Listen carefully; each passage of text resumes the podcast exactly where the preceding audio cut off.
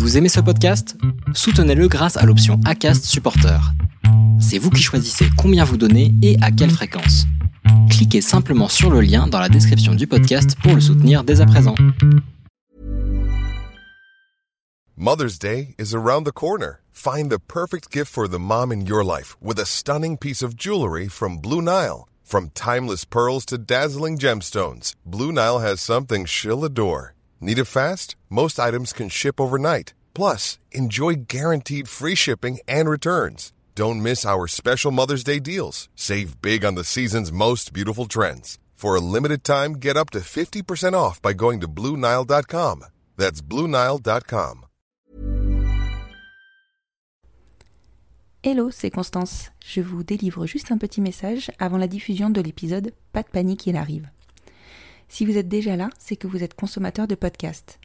Alors je vous propose que juste avant certains de mes épisodes, je vous présente une recommandation d'écoute. Aujourd'hui, je souhaitais vous parler des podcasts d'Anne Fleur, et plus précisément de Alors c'est pour bientôt, le podcast qui libère la parole autour de l'accès à la parentalité et qui lève le tabou sur la fertilité. Avouez qu'on est dans le thème. Anne Fleur, vous l'avez déjà entendu par ici. Si, si, rappelez-vous, dans l'épisode 14 de la saison 1, elle nous levait le voile sur l'accès à la PMA aux USA. J'adore son podcast parce qu'on y traite aussi bien de parcours que de techniques en détail. C'est hyper rassurant de savoir à quoi s'attendre quand on entre en PMA et surtout de se savoir tous sur un même pied d'égalité. Vous m'en direz des nouvelles. Maintenant, place à l'épisode.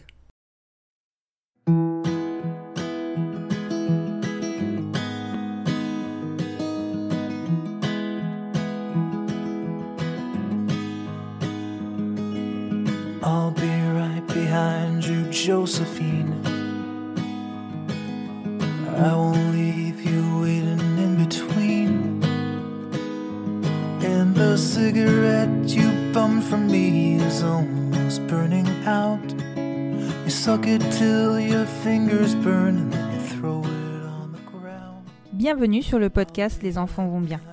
Ici, vous entendrez parler de PMA à l'étranger, de GPA, de conception artisanale, d'adoption et de bien d'autres termes qui accompagnent les parcours de conception de nos familles.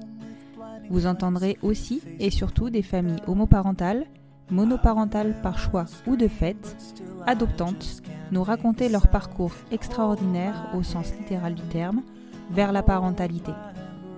Parce qu'en France, le chemin est bien avancé mais n'est pas encore abouti, je vous propose d'écouter des témoignages de nos quotidiens qui vont vous rassurer sur le fait que nos enfants vont bien. Bienvenue dans la deuxième partie de l'épisode 9 de la saison 2 du podcast Les enfants vont bien. Je vous délivre aujourd'hui la suite de l'aventure lactée de Pauline, Chloé et Esmé. Nous avons abordé dans cette partie de l'épisode l'allaitement, la lactation induite et la totale spontanéité de sa mise en place sans pression et surtout sans assistance médicamenteuse, l'autonomie qu'elles pratiquent encore extra-utéro. Elles construisent au quotidien leurs projets comme des plans de famille, leur cohésion et leur force. Leur réussite de cet allaitement induit spontané est admirable et enviable, et en cette période de fête, j'ai envie de vous souhaiter que vos envies les plus profondes ne subissent aucun frein et soient couronnées de succès. Je vous souhaite une bonne écoute. La semaine dernière, on s'était laissé sur votre réflexion concernant euh, l'allaitement et l'allaitement induit que vous aviez mené. Est-ce que vous pourriez euh, nous refaire un petit point sur le... Bonjour Esmé Est-ce que vous pourriez nous rappeler en fait quelle a été votre réflexion par rapport à, à l'allaitement et qu'est-ce qui vous a mené à réfléchir à l'allaitement induit? Je saurais plus te dire comment moi je me suis dit que je voulais allaiter. Je crois que c'est une réflexion qui est venue petit à petit parce que j'étais pas du tout sur cette euh, sur ce truc-là avant d'avoir des enfants. Mhm. Et du coup, c'est devenu une évidence petit à petit au fur et à mesure de la grossesse en ce qui me Mhm. concerne. Et l'allaitement induit, et ben c'est pareil. hein, je crois qu'on a des petits soucis de mémoire toutes les deux. C'était il n'y a pas si longtemps. Mais non. Mais j'en ai parlé à Pauline avant même de tomber enceinte d'Esmé, parce que je sais plus où j'avais lu ça, mais que, euh, que c'était possible, notamment pour les couples de femmes. Et à ce moment-là, du coup, Pauline n'a pas été très réceptive à cette idée. Et finalement, euh, les choses, elles se sont faites très spontanément et très naturellement une fois qu'Esmé est née. D'accord, ok. Oui, parce qu'avant sa naissance, on n'avait pas du tout acté le fait qu'on allait partir là-dessus. quoi. Ah ouais, c'est assez fréquent que j'en- que j'entends des histoires d'allaitement où euh, finalement c'est la naissance qui est révélatrice de l'envie. Après, euh, un peu avant la naissance, on avait acté le fait que Chloé euh, avait le souhait d'allaiter et qu'on allait tout faire pour permettre ça. Mhm. Mais moi, par contre, euh, pas du tout. C'est une chose à laquelle je pensais pas du tout. Et alors, ça a été quoi le déclic? La semaine dernière, du coup, on avait évoqué le fait que Chloé avait un traitement et que du coup, ça avait joué et c'est ça qui avait été un petit peu le déclic? Je prends un traitement ouais, tous les jours et du coup c'est un traitement qui le traitement que je prenais avant n'était pas compatible avec l'allaitement. Du coup j'ai fait en sorte d'en changer avant la naissance d'Esmé et c'est une des raisons qui faisait que Pauline était moins partante pour l'allaitement que moi parce que ça, ça sous-entendait euh, changer de traitement, s'habituer à un nouveau traitement, enfin potentiellement des complications pour mon état de santé. Quoi. Oui, tout à fait, je comprends. Voilà, après je sais pas si chez toi ça a poussé la réflexion. euh. Mais non, en fait, ce qui est étonnant, c'est que même ça, qui avait donc euh, été l'occasion d'une discussion sur le sujet de l'allaitement induit, si jamais Chloé pouvait pas, euh, enfin, supporter mal le nouveau traitement, il pouvait pas allaiter, et on avait discuté du fait que essaye, même ça, c'était non, quoi. Ça avait pas suffi à me dire, à me faire dire euh, que ben allait essayer. D'accord. Et alors, c'est quoi le révélateur? Alors ça a été déjà la maternité où on est resté euh, 10 jours parce que Esmé était hospitalisée euh, en unité mère-enfant parce que c'était un petit poids. D'accord. Pauline a fait énormément de peau à peau avec elle pendant ces 10 jours. Elle passait Mhm. ses journées euh, à la maternité avec moi. Et on s'est rendu compte que, euh, alors je sais pas si c'est une... Ouais, euh, que Pauline faisait une montée de lait. Et, Ah, c'est marrant ça. Et ça, ça a été le, la première étape, euh, je pense, pour l'allaitement induit. Donc finalement, Pauline, t'as fait une montée de lait sans rien anticiper, sans, pro- enfin, sans préparer ton corps, spontanément en fait. Oui, alors je sais pas si c'est vraiment une montée de lait, mais enfin, c'était au bout de quelques jours, je sais Ouais. plus au bout de combien de jours, peut-être 4 ou 5. Je me souviens très bien de- du moment où j'ai enlevé Esmé de mon t-shirt, parce que je la mettais dans mon t-shirt pour faire du pot à pot. Je l'ai Mhm. posée euh, à côté de Chloé dans le lit de la maternité.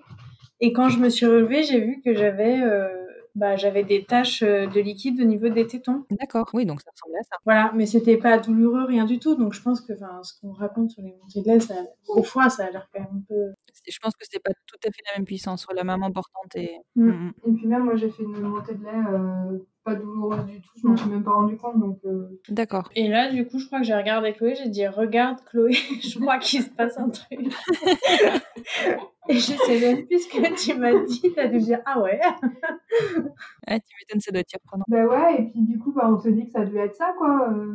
Et on n'a pas poussé plus loin euh, les investigations. Et finalement, c'est un mois après, on est sorti de la maternité. Esmé était au sein, mais on avait les bouts de sein. Parce qu'à cause de son petit poids, euh, elle elle n'est pas parvenue à prendre le sein directement. Et du coup, au bout d'un mois, on avait toujours les bouts de sein que j'arrivais pas à enlever. Et on s'est dit à ce moment-là qu'on allait prendre rendez-vous avec une conseillère en lactation. Mais moi, j'allaitais pas. hein. Enfin, cette euh, perte de lait, en- entre guillemets, n'a pas été plus loin, en fait.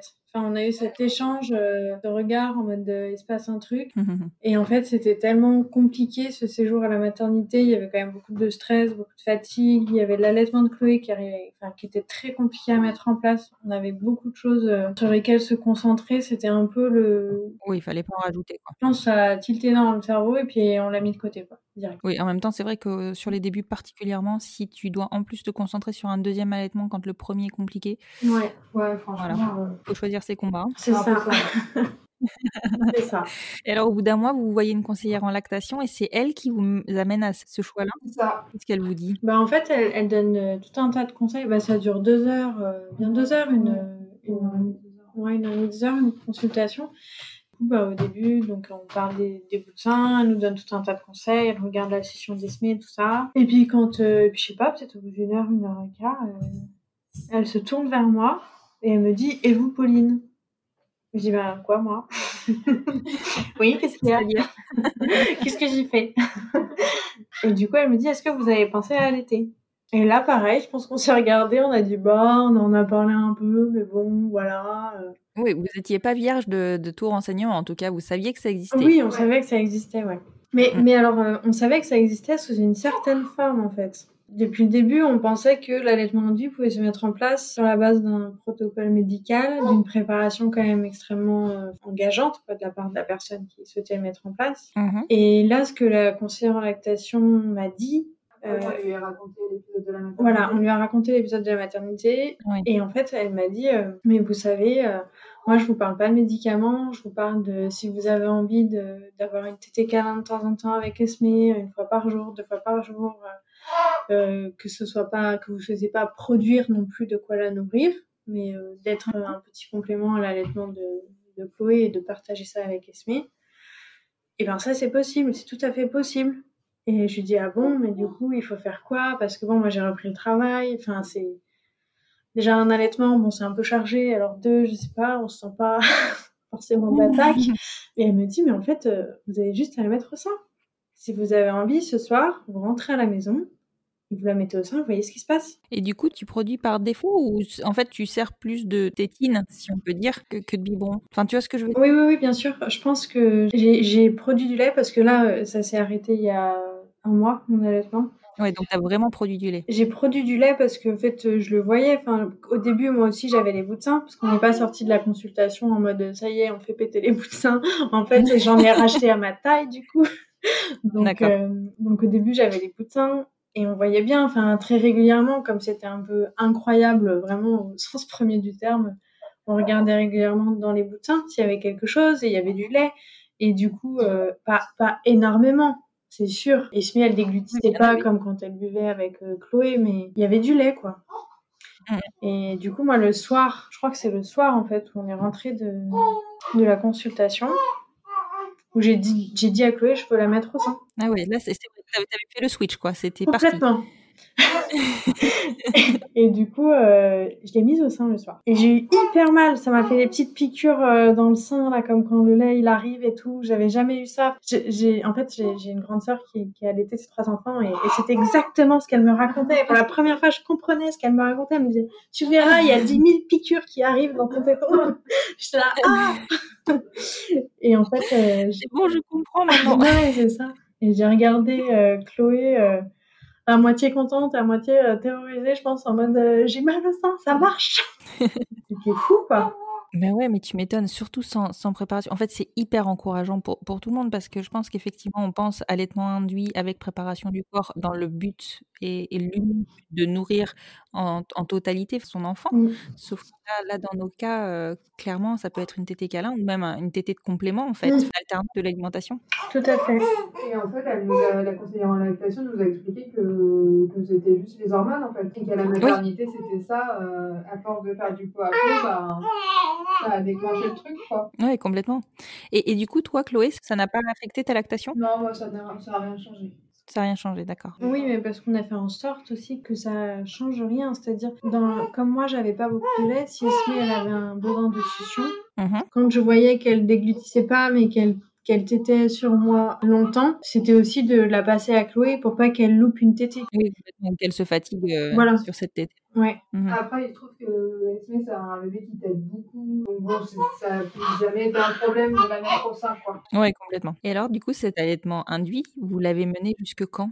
Vous le menez toujours peut-être? Non, non, non. Oui, pendant trois mois, ouais. Et vous avez continué à vous faire accompagner par la conseillère pendant ces trois mois? Pas du tout.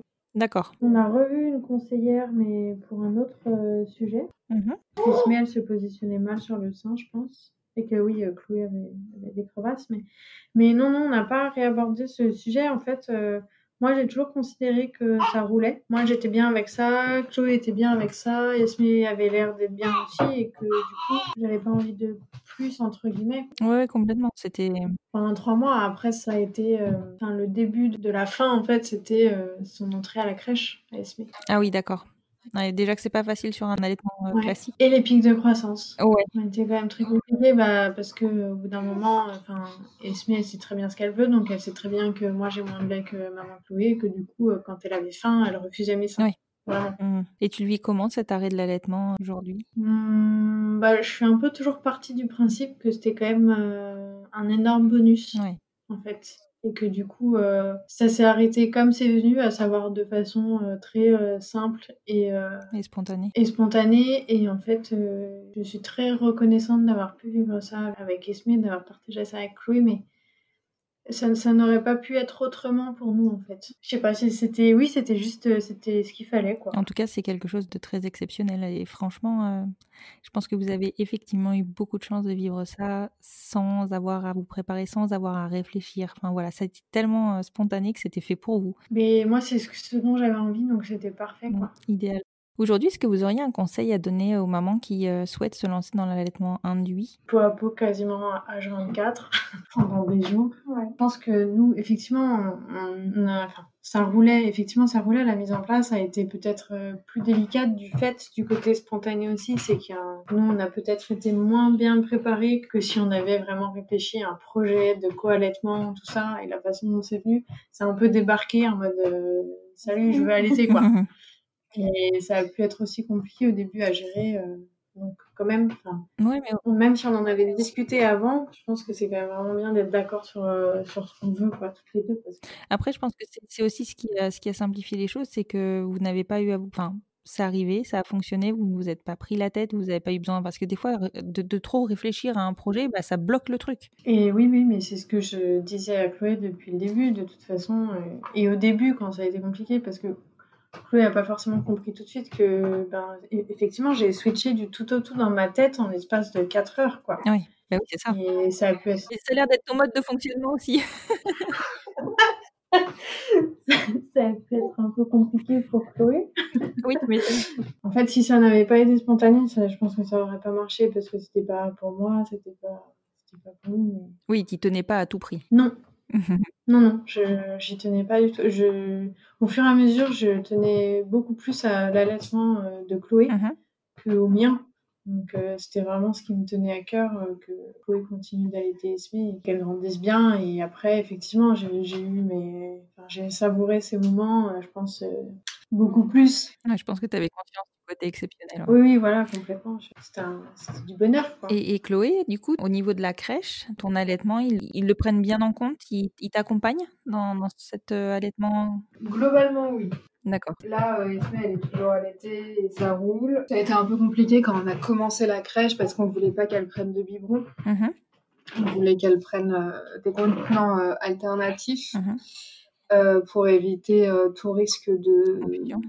Confusion, préférence euh, synthétine parce que Esme, elle a quand même eu des problèmes de succion au début. C'est pour ça qu'on était sur les bouts de sein. Enfin, ça n'a pas été une évidence euh, tout de suite l'allaitement quoi, pour se mettre en place. Et si au début la crèche nous a dit oui, il n'y a pas de souci sur les contenants alternatifs, en pratique, ça a été quand même beaucoup plus compliqué. Mhm. Et donc finalement, à la crèche, elle est au biberon. D'accord. Parce qu'à un moment, euh, il a fallu euh, qu'elle mange, il a fallu lâcher. euh, Enfin, et puis il a fallu que ça roule pour tout le monde, quoi. Oui, bien sûr. Et en termes de contenant alternatif, tu, tu parles du quoi? De, Du dalle ou euh, de... Alors le dalle, euh, c'est ce qu'elle avait quand, à la maternité. Enfin, c'était plus ou moins euh, un dalle fabriqué, quoi. Ouais. Ça, elle en a plus voulu après qu'elle soit passée au sein tout seul. D'accord. Et donc, du coup, à la crèche, on a essayé la soft cup. Mhm. Je sais pas si tu vois ce que c'est. Mhm, Et on a essayé euh, le gobelet. mhm. Ni l'un ni l'autre n'a fonctionné. Enfin, si, ça marchait à la maison, en fait, quand c'est Pauline qui s'en occupait. Oui, voilà. Oui. Euh, à la crèche, euh, enfin, il aurait, il aurait. Pas le temps. Ouais, elles n'ont pas le temps de faire ça, quoi. Et pourtant, on est dans une petite structure, euh, Ouais. dans une crèche parentale. Oui, c'est vrai, j'ai vu que vous étiez dans une crèche parentale. Ça, ça correspond à quoi une crèche parentale en fait? C'est une association qui gère la crèche et du coup, tu as une partie, tu as des parents qui. Les parents s'impliquent dans la crèche Mhm, euh, avec les professionnels. Donc, tu as une équipe de professionnels qui est là tout le temps. mhm. Et en plus, tous les jours, euh, à tous les, les heures de la journée, par alternance, tu as un parent. D'accord, donc vous êtes partie intégrante en fait de la garde des enfants. Voilà. Ou en gros, quand tu, ton enfant il est gardé 5 jours par semaine, tu dois faire une permanence de 4 heures euh, par semaine. Mhm. Et en plus de ça, tu as une implication dans la gestion, l'organisation de la crèche par le biais de commissions. D'accord, ok. C'est Voilà. super sympa comme mode de garde. Bah écoute, nous, ça nous convient très bien. On est très contente. Ça se passe bien. Esme euh, est hyper bien à la crèche, même si dans, par rapport à l'alimentation, ça a été un peu compliqué au début. euh, maintenant, ça se passe, ça roule euh, hyper bien. Mhm. Et c'est très agréable euh, de la voir évoluer dans un autre milieu. Oui, c'est sûr.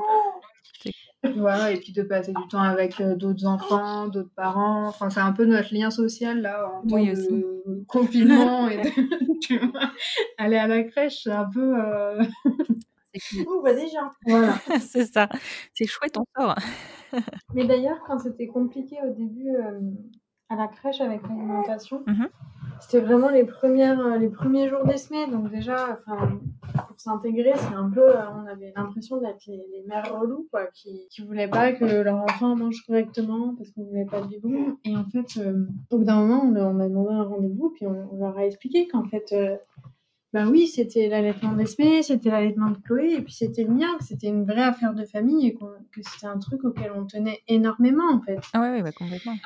Et du coup, elles étaient pas, elles savaient pas que c'était possible. Donc on a échangé autour. Elles ont dit bah oui, on comprend que ce, soit important pour vous, quoi. Donc ça a permis aussi de, de mettre les choses à plat et puis. euh, C'est clair que vous avez dû éduquer aussi euh, de, de votre côté. Bah, déjà, les professionnels sont pas forcément habitués à avoir des familles avec deux mamans, mais en plus deux mamans allaitantes, c'est pas forcément. euh, c'est c'est encore. enfin, je pense que voilà, vous êtes une frange de la population très mince. Ouais ouais, on est le, le quota diversité euh, lesbienne. C'est en rigolant, mais. D'accord. Et alors, en plus de l'allaitement induit, donc vous aviez, vous aviez quand même bien ficelé votre, euh, enfin, à mon sens, hein, vous avez bien ficelé euh, ce que vous souhaitiez, même si vous avez l'air de faire les choses de façon très spontanée. Vous aviez quand même, euh, on l'a vu la semaine dernière, mis en place de l'aptonomie pour que toi, euh, Pauline, tu puisses avoir un, lien dès la grossesse avec, avec Esmé. De ce que j'ai compris la semaine dernière, vous continuez les séances d'aptonomie, donc extra-utéro. Comment ça se passe? Qu'est-ce que c'est l'aptonomie extra-utéro Qu'est-ce que ça amène? Alors déjà, qu'est-ce que c'est que l'aptonomie Parce que je suis pas sûre qu'on ait déjà développé le sujet sur le podcast. Et d'une, et de deux, qu'est-ce que c'est que extra-utéro L'autonomie, c'est une préparation à la naissance qui se fait euh, en couple Mhm. Et dont le but est de créer un lien, de communiquer euh, avec le bébé in utero pour euh, les deux parents et notamment le parent euh, qui ne porte pas. D'accord. En pratique, c'est des massages, c'est des positions, enfin c'est des façons de placer les mains sur le ventre, des bercements pour rentrer en contact avec le bébé. Et tu te rends compte très vite. Enfin, à la première séance, on a senti Esmé, je crois. Euh, et donc le bébé euh, réagit et répond et vient se coller contre les mains, euh, euh, contre le ventre. Ouais, des parents. Et du coup, on a, comm- on a commencé l'autonomie, j'étais avec 4 mois de grossesse, Voilà. donc tu vois, c'est Hyper tôt. c'est hyper tôt, quoi, et on l'a senti euh, dès la première séance. Ah, c'est génial, surtout pour le deuxième parent. Enfin, en général, c'est compliqué de sentir à 4 mois, c'est c'est hyper tôt pour sentir le bébé. hein. Déjà, déjà c'est tôt pour la, pour la maman portante. Ouais. Et du coup, ça permet vraiment de, de créer un lien, euh, un truc de, de famille vraiment euh, qui est hyper chouette. Mm, mm. Complètement. Et du coup, si tu veux, toute l'idée de l'autonomie, c'est ce lien entre le bébé et ses parents, et c'est d'accompagner l'enfant euh, tout au long du processus jusqu'à sa naissance et également après. D'accord. Et donc l'autonomie euh, après la naissance, c'est vraiment euh, c'est la même idée en fait, c'est que on a entouré un enfant euh, alors qu'il était euh, in utero, et donc euh, du coup c'est de vouloir continuer ce lien et cet accompagnement pour qu'il se sente toujours autant en sécurité et toujours autant accompagné. D'accord. Et ça se continue jusqu'à quel âge du coup? Et ben alors là, on est à la séance de ces six mois et je crois qu'il y en a une autre à huit mois. Je crois que c'est vers un an et demi, un an, un an et demi. D'accord. Pour vous, ça, a changé quelque chose réellement dans votre accompagnement, dans votre accueil d'Esmé et dans, le lien qu'elle a avec vous aujourd'hui? Ouais, parce que moi, je suis pas sûre que c'est changé quelque chose. Après, c'était très chouette et, et au-delà de l'autonomie, on a découvert euh, une sage-femme euh, absolument géniale. Et je pense que c'est aussi pour ça que ça s'est très bien passé. C'est que pour moi, elle a été un vrai soutien, notamment après la naissance d'Esmé, Mhm. Quand ça a été compliqué à la maternité et quand les débuts n'ont pas été hyper évidents. Et du coup, voilà, donc il y a cette rencontre qui, pour moi, a été importante. Après, sur le côté plus autonomie, je pense que effectivement, Pauline pourra plus répondre. À toi, Pauline. Est-ce que ça a changé quelque chose? Peut-être que ça m'a permis de d'exprimer mon d'exprimer mon amour pour Esmé de façon plus concrète D'accord. En fait et de d'établir la communication avec elle Mhm. parce que j'étais déjà une maman gaga je pense euh, au 15e jour de grossesse Et du coup, bah, c'était bien aussi de pouvoir mettre en pratique certaines techniques pour euh, apaiser et Chloé et Esmé et montrer à Esmé que ben on était trois et que j'étais là et que je pouvais aussi, euh, enfin que oui c'est Chloé qui l'avait dans son ventre, mais que moi j'étais là aussi pour euh, pour elle et pour la protéger. D'ailleurs, tu me réponds, chéri elle, elle confirme, elle confirme. Oui, je sais, enfin, je sais pas si. Bah, après, on a, on a, on a Esme comme enfant et on n'a pas d'autres expériences. Donc, euh, Mais en tout cas, étant donné que la grossesse de Chloé et son accouchement et le séjour à la maternité ont été hyper médicalisés, c'est une bouffée d'air en fait, Ouais. euh, l'autonomie. Tu avais l'impression de contrecarrer Ah ouais, tout ce côté médical. c'est ça, et puis d'être plus dans les émotions, et ouais, de se poser un petit peu, quoi, d'arrêter de, de regarder les constantes, les indicateurs et machin, et puis, et voilà, et d'être... Mais euh, après, Ok. effectivement, en plus, euh, je pense que cette sage-femme, c'est la seule personne dans notre parcours qui a partagé notre vision de la naissance, de la parentalité, et, et c'est aussi ça qui a été hyper important. Oui, complètement. Euh, moi, j'étais plus partie sur une grossesse naturelle, une naissance naturelle. Enfin, euh, on était plus sur euh, la de naissance nature que la césarienne d'urgence, quoi, à la base. Oui. Euh, Parce que rappelle-moi, je sais plus si on avait évoqué la semaine der- dernière, mais euh, rappelle-moi, vous avez. Com- comment ça se fait que vous êtes euh, arrivé à une césarienne d'urgence? Parce que j'ai été déclenchée parce que Esme était euh, petite et que j'avais plus de, il y avait plus de liquide, sauf que Mhm. le déclenchement n'a pas fonctionné et euh, elle supportait plus les contractions en fait. Du coup, ses battements cardiaques commençaient à être plus Ah. très bons et donc c'est pour ça qu'on est parti en, en césarienne. Et t'étais à quel terme? J'étais à terme, j'étais à 41 jours. Ah oui, d'accord, ok. donc, oui, euh, complètement. Complètement à terme. Et elle pesait combien la naissance? Puisqu'a priori, ça a impacté euh, sur votre séjour à la Ouais, maternité. elle pesait 2 kg 350. Waouh, ce tout petit poids. Ouais, ouais. elle faisait 44 cm. Ouh, dis donc, t'a- t'avais eu des problèmes pendant la grossesse euh, de croissance? Aucun. Aucun. Il y a juste euh, pour la deuxième écho, troisième écho. La troisième, à la troisième écho, euh, elle était pile poil euh, dans la fourchette basse, mais dans la norme, quoi, euh, dans la moyenne. Donc il l'avait estimé, il l'avait pas estimé à ce poids-là en fait. Non, mais il m'avait dit on fait quand même une quatrième écho pour euh, s'assurer que c'est ok. Et à la quatrième Mhm. écho, on nous dit il y a pas de souci, c'est pareil, c'est un petit bébé, mais elle est, elle est dans la moyenne. Elle était estimée à 3 kilos à la naissance. Donc euh, tu Ouais, vois, en soi. euh, Ils sont bien plantés quand même. Ouais. Et en fait, euh, j'ai fait une écho, j'ai fait j'ai, j'étais euh, monitorée toutes les semaines à la fin de la grossesse. Et puis Mhm. à un de ces monitorings, ils m'ont dit on va faire une écho pour vérifier. Et c'est là qu'on s'est aperçu qu'en fait, elle avait pas, elle avait pas grandi entre la quatrième écho et pendant un mois, en fait, elle avait quasiment pas pris de poids. Ouais, donc il n'y a plus trop d'échanges en fait entre toi et. Ouais, c'est ça. Et ça, sans qu'on sache pourquoi. D'accord. Mais du coup, oui, c'était une grossesse très médicalisée. Et l'autonomie, ça permet d'oublier un peu ça, d'être dans quelque chose de plus humain, de plus affectif. Oui, c'est ça, ça vous permet d'avoir votre bulle en C'est fait. ça. Et je pense que l'autonomie, mais de toute façon, c'est une, c'est une pratique qui est conseillée pour les grossesses euh, compliquées, médicalisées, euh, donc euh, Mhm. les grossesses à risque d'une façon générale. Donc, Ouais. donc nous, on était complètement là-dedans, quoi. Ouais, ça vous permet aussi de faire le lien avec le bébé parce que c'est vrai que sur des grossesses compliquées, souvent on a tendance à se couper du bébé Ouais. parce qu'on est concentré sur autre chose en fait. Ouais, oui, et puis, enfin, oui, effectivement, moi, il y a eu ça au début, euh, où c'était compliqué de, de croire en cette grossesse parce, parce qu'il y a un aspect médical qui rentre vachement en ligne de compte, quoi. Ouais, c'est ça. Puis on est focalisé sur les, les machines aussi, sur, enfin sur toutes les constantes plus que sur euh, la relation avec le bébé. C'est ça. Donc, du coup, l'autonomie, euh, tout ça, c'était vraiment bien. Et puis, et puis pour tout le côté, c'est agréable aussi de parler avec quelqu'un qui s'y connaît un peu en allaitement et qui trouve ça normal, euh, ce qui n'est pas tout à fait le cas à la maternité, enfin, ou euh, être dans une parentalité plus bienveillante, quoi. Ouais, complètement. C'est une belle histoire que vous m'avez racontée là, clairement. J'ai vraiment accroché sur les photos que j'ai vues passer sur le compte de Tajine Banane parce que euh, vous êtes, euh, enfin voilà, vous êtes rayonnante sur ces photos où, et puis on, on voit la tendresse qui passe. Enfin, c'est magnifique. Merci. Qu'est- Qu'est-ce qu'on peut vous souhaiter pour la suite? Bonheur encore Que tout continue à être, euh, à être comme ça. Et puis 14 autres enfants. 14, 14, je ne sais pas, du coup. D'accord, mais moi je veux bien vous les souhaiter, il n'y a aucun problème. Pas en même temps, juste. Euh, je, je, je, je comprends. oui, tu es bien placé. je plus sois.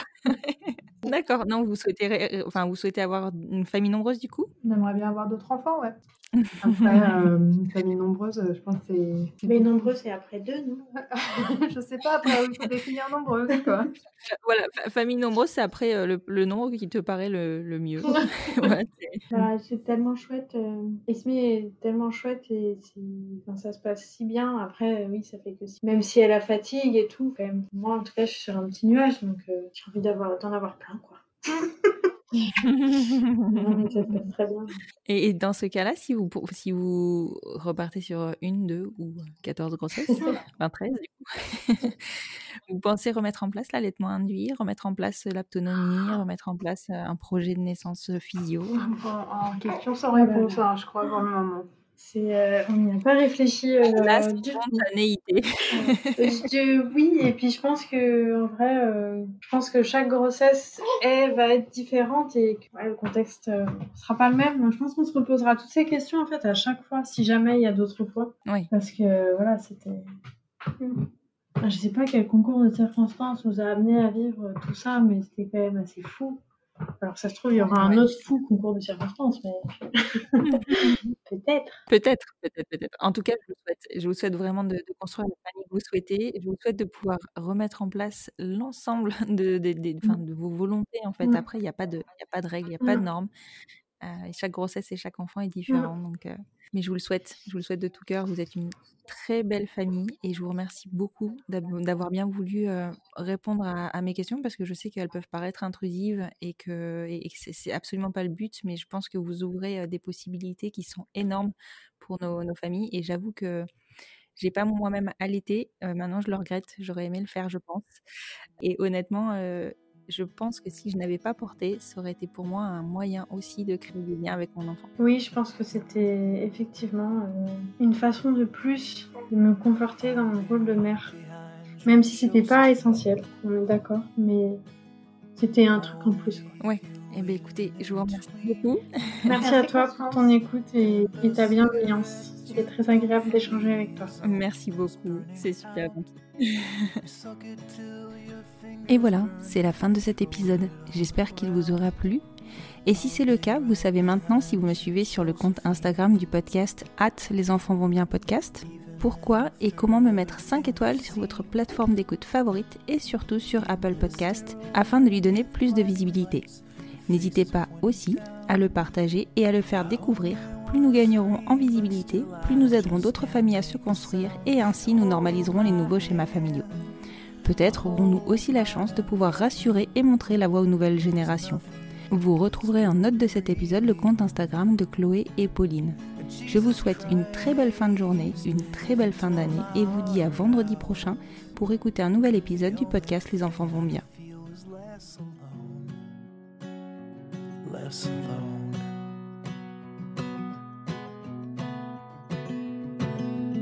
I'll be right behind you, Josephine. I won't leave you waiting in this dream. While you watch the people speaking words you can't quite comprehend. You asked me if I'd pinch you, but my fingers wouldn't bend.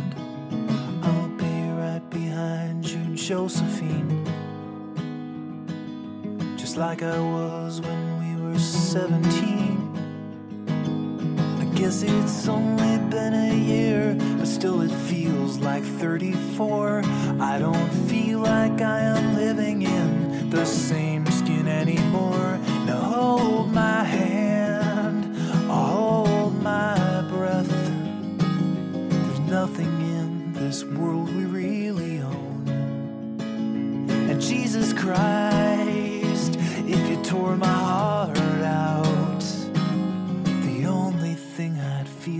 us alone.